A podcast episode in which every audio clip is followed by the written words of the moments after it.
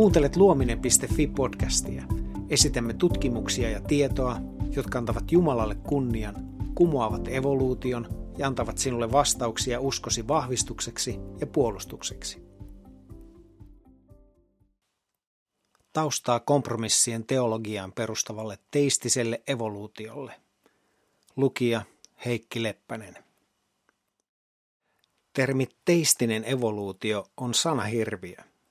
Teistinen viittaa jumalalliseen, evoluutio taas tarkoituksettomaan, ohjaamattoman kehittymiseen. Teistinen evoluutio vaikuttaisi siis viittaavan jonkinlaiseen jumalallisesti ohjattuun kehitykseen.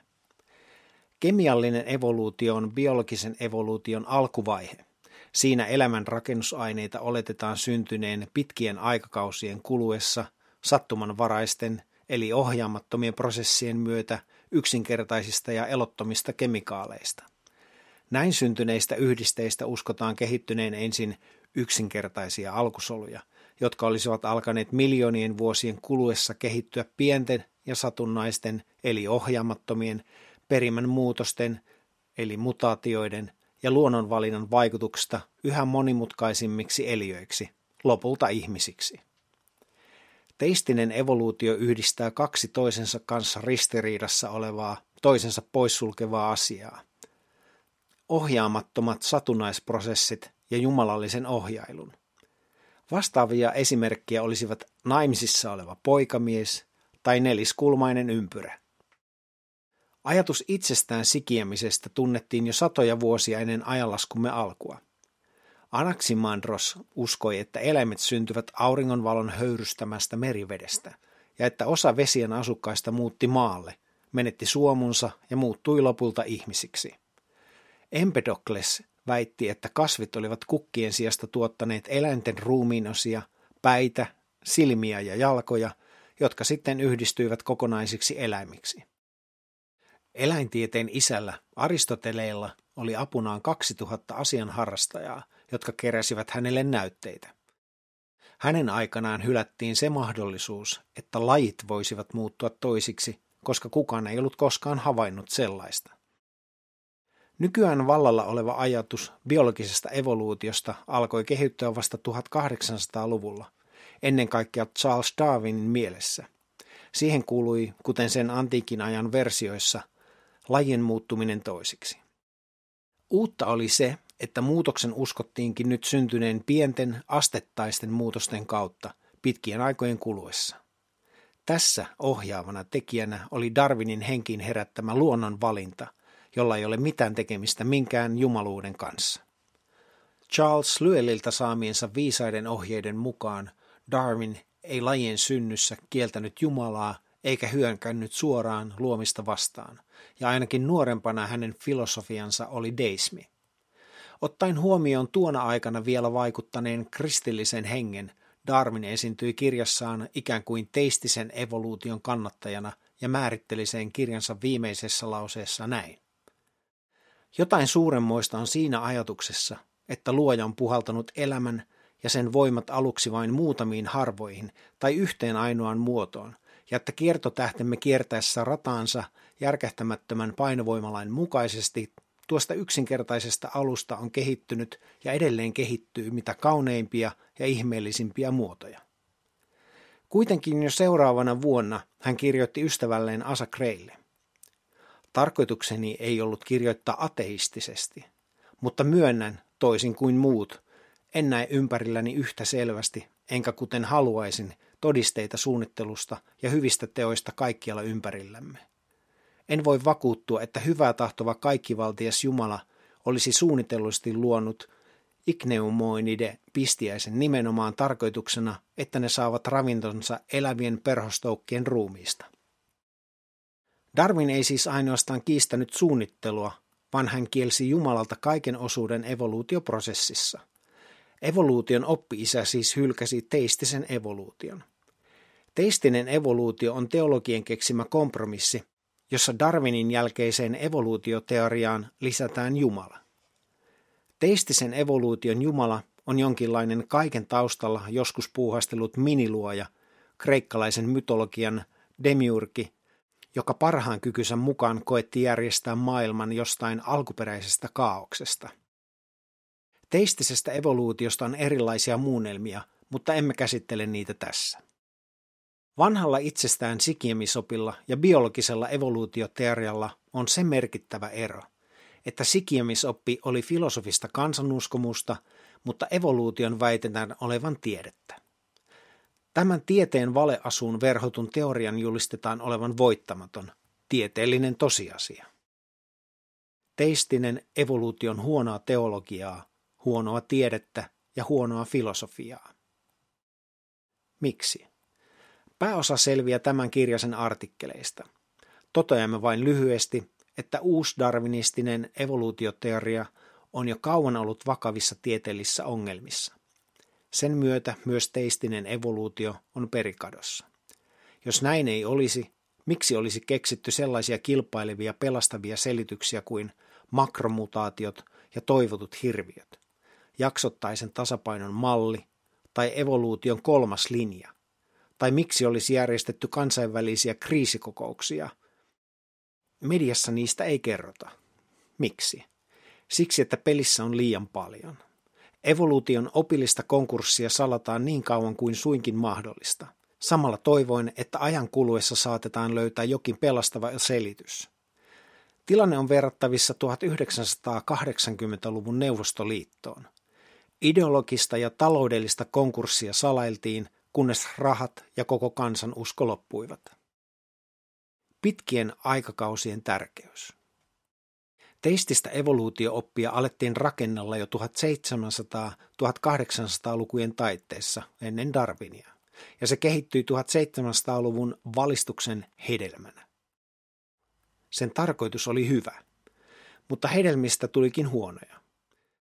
Valistuksen mestarit päättivät, että tiedettä ohjaavien olettamusten tulee olla naturalistisia ja uniformitarianistisia – 1700-luvun loppupuolelle tultaessa monet oppineet olivat jo kieltäneet Noan aikaisen vedenpaisumuksen. Muutamat heistä vaikuttivat kirkossa. Joukko skotlantilaisen geologin James Huttonin kannattajia päätti, että vedenpaisumus ei enää kelpaa geologiseksi selitykseksi. Samalla päätettiin, että geologiset kerrostumat, sedimenttikalliot ja fossiilit eivät olleetkaan syntyneet vedenpaisumuksessa, kuten siihen saakka oli yleisesti uskottu, vaan että ne olivat muodostuneet hitaasti hyvin pitkien aikakausien kuluessa. Näin syntyi oppi maapallon historian miljoonista vuosista, yli satavuottainen radiometrisia ajoitusmenetelmiä. Nämä tieteelliset väitteet olivat tietenkin ristiriidassa raamatullisen aikataulun kanssa. Tämä kaikki tapahtui kuitenkin aikana, jolloin tiedettiin hyvin vähän maapallon pinnasta, sedimenttikallioiden muodostumisesta, fossiileista, tulivuoritoiminnasta tai siirroksista. Valistus oli jo 1800-luvulla päässyt tunkeutumaan kaikille ajattelun aloille. Tuolloin uniformitarianistista periaatetta ajoi voimallisesti muun muassa geologi Charles Lyell. Siirtyminen pois raamatullisesta ajattelusta soluttautui pikkuhiljaa koko läntiseen sivistykseen. Jopa muutamat kristityt oppineet vaikuttivat tähän tahtomattaan. Uniformitarianismin periaate muotoiltiin lopulliseen asunsa vuosina 1830-1833 Charles Lyellin kolmiosaisessa teoksissa Principles of Geology.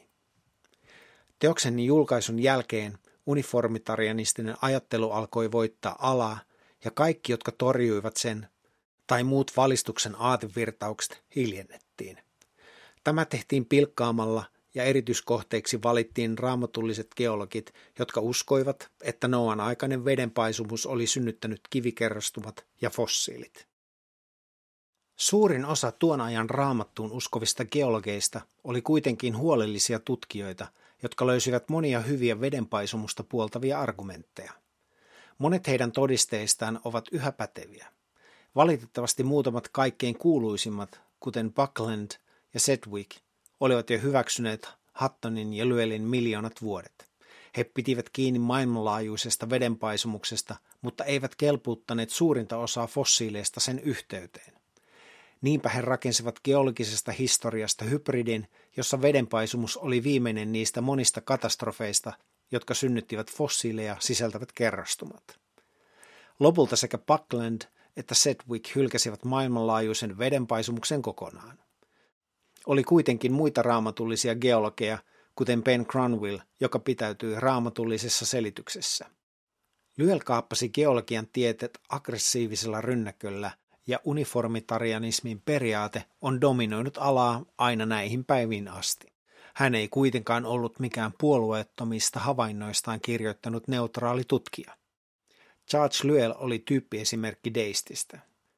Hän ei ollut koulutukseltaan geologi, vaan asianajaja, harjantunut vakuuttelemisen jalosta taidosta. Lyellin oman tunnustuksen mukaan hänen salainen päämääränsä oli murentaa raamatun uskottavuus, ja hän aloitti myyräntyönsä turhentamalla Noan aikaisen vedenpaisumuksen.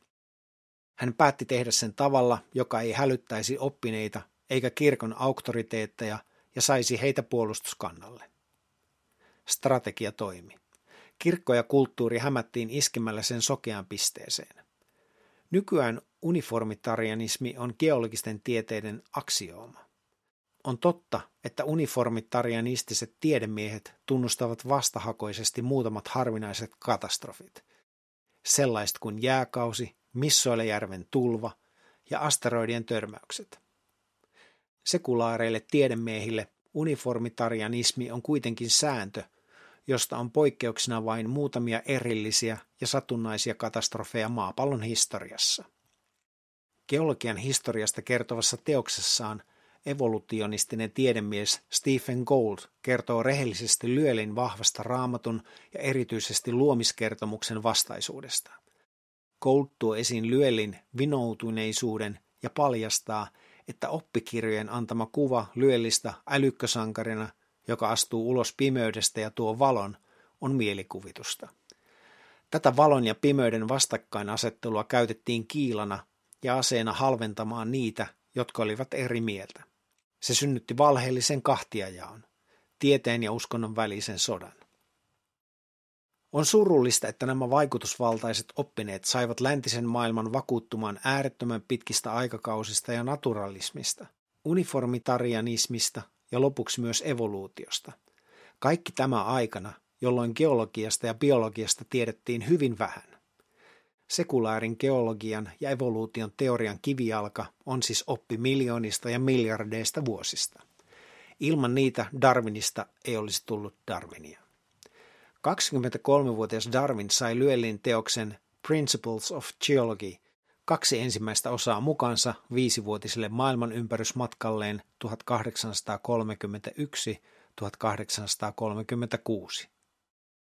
Tuona aikana hän vakuuttui Lyellin miljoonista vuosista.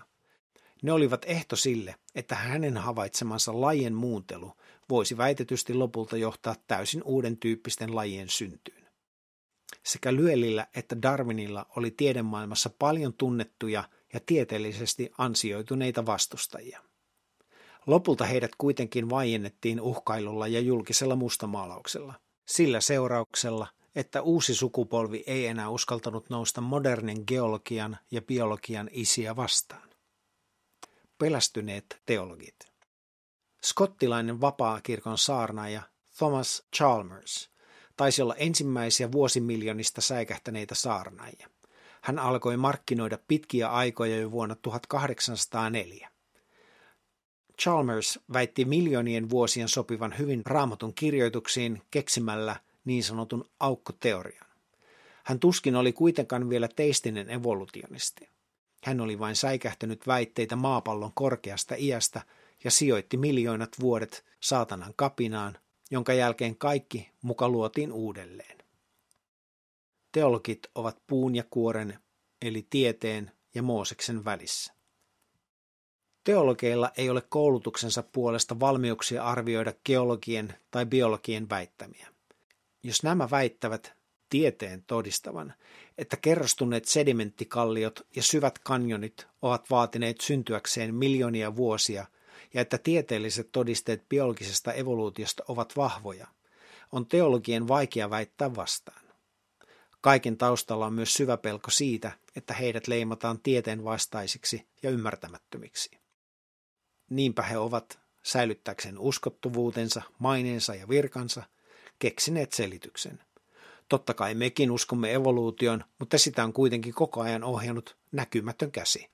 Jumala. Ette voi todistaa, että Jumalaa ei ole olemassa. Tämä johtaa kuitenkin kestämättömiin teologiseen tulkintoihin, joista enemmän tämän kirjaisen artikkeleissa. Tiedemaailmassa on kuitenkin aina ollut aivan riittävästi toisin ajattelijoita.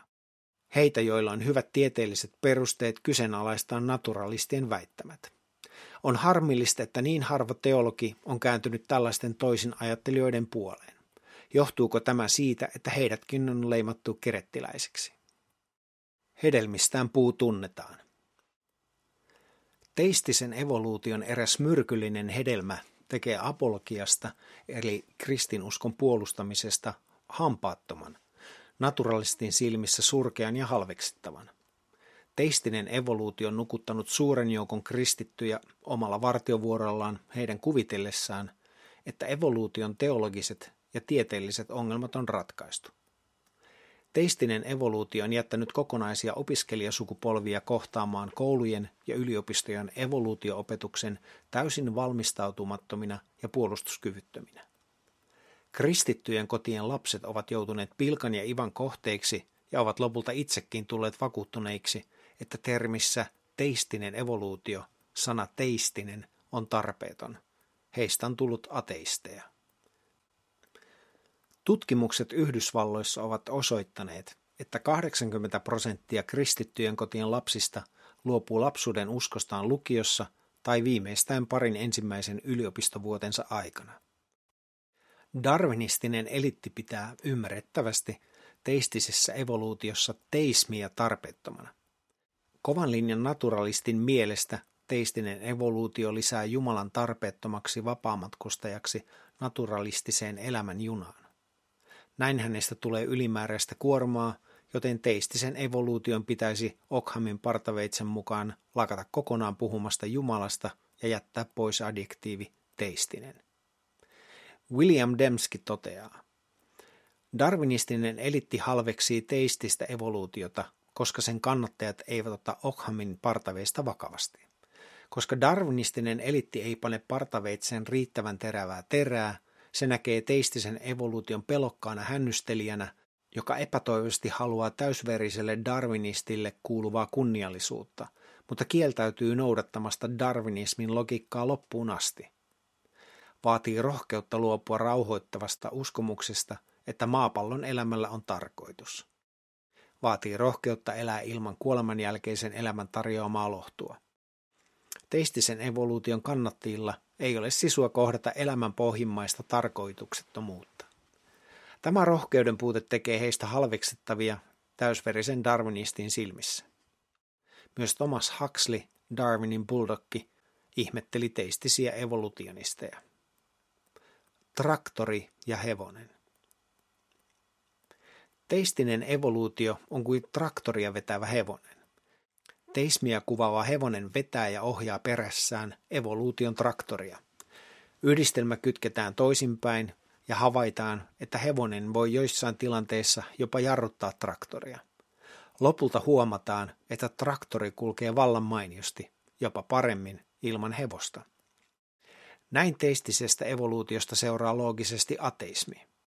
Darwinismi on niin sanotusti tieteellisenä teoriana hyvin huonosti perusteltu miksi se saa silti jatkuvasti täyden tuen akateemiselta maailmalta. Miksi elämän alkuperän selityksiksi hyväksytään vain ohjaamattomat luonnolliset prosessit? Kuka määrittelee tieteen säännöt? Määrääkö darwinistinen elitti ja heidän metafysiikkansa jo etukäteen, mitkä elämän alkuperään liittyvät näkemykset päästetään pelikentälle ja mitkä julistetaan tieteen vastaiseksi huuhaaksi? Miksi darwinistinen elitti on niin allerginen eriäville mielipiteille? Ja miksi teologinen elitti on yhtä herkkänahkainen? Miksi sekään ei siedä, että joku arvostelee heidän profeettaansa Charles Darwinia ja hänen opetuslapsiaan? Raamatulliseen kuusipäiväiseen luomiseen uskovat akateemisen maailman henkilöt ovat tämän elitin mielestä häpeäksi sekä kirkolle että tieteelle. Muutamaa poikkeusta lukuun ottamatta kirkko uskoi 1800 vuotta raamatulliseen kuusipäiväiseen luomiseen ja maailmanlaajuiseen vedenpaisumukseen. Luonnontieteet syntyivät keskiajan Euroopassa kristillisen maailmankuvan pohjalta – mutta sitten tiede mukamas yhtäkkiä todistikin, että sen perusta, kristinusko, on pelkkää mielikuvitusta. Näin ei tietenkään ole. Mutta uusdarwinistinen evoluutioteoria melko pitkälle on sitä. Darwinista ei olisi tullut Darwinia ilman miljoonia vuosia. On hyvä tietää, miten tärkeitä pitkät ajat ovat naturalistin maailmankuvassa ja miten hatariin lähtöolettamuksiin ja havaintoihin ne perustuvat. Tästä miljoonien vuosien harhasta ja niiden kehityksestä on juuri ilmestynyt suomeksi ilmastotieteilijä Michael J. Ordin usean fyysikon ja geologin kanssa yhdessä toimittama kansantajuinen kirja Syvän ajan petos. Tämä artikkeli podcast oli kirjasta Raamattu ei tunne evoluutiota. Lisätietoja luomisesta löydät osoitteesta luominen.fi. Kiitos kun kuuntelit.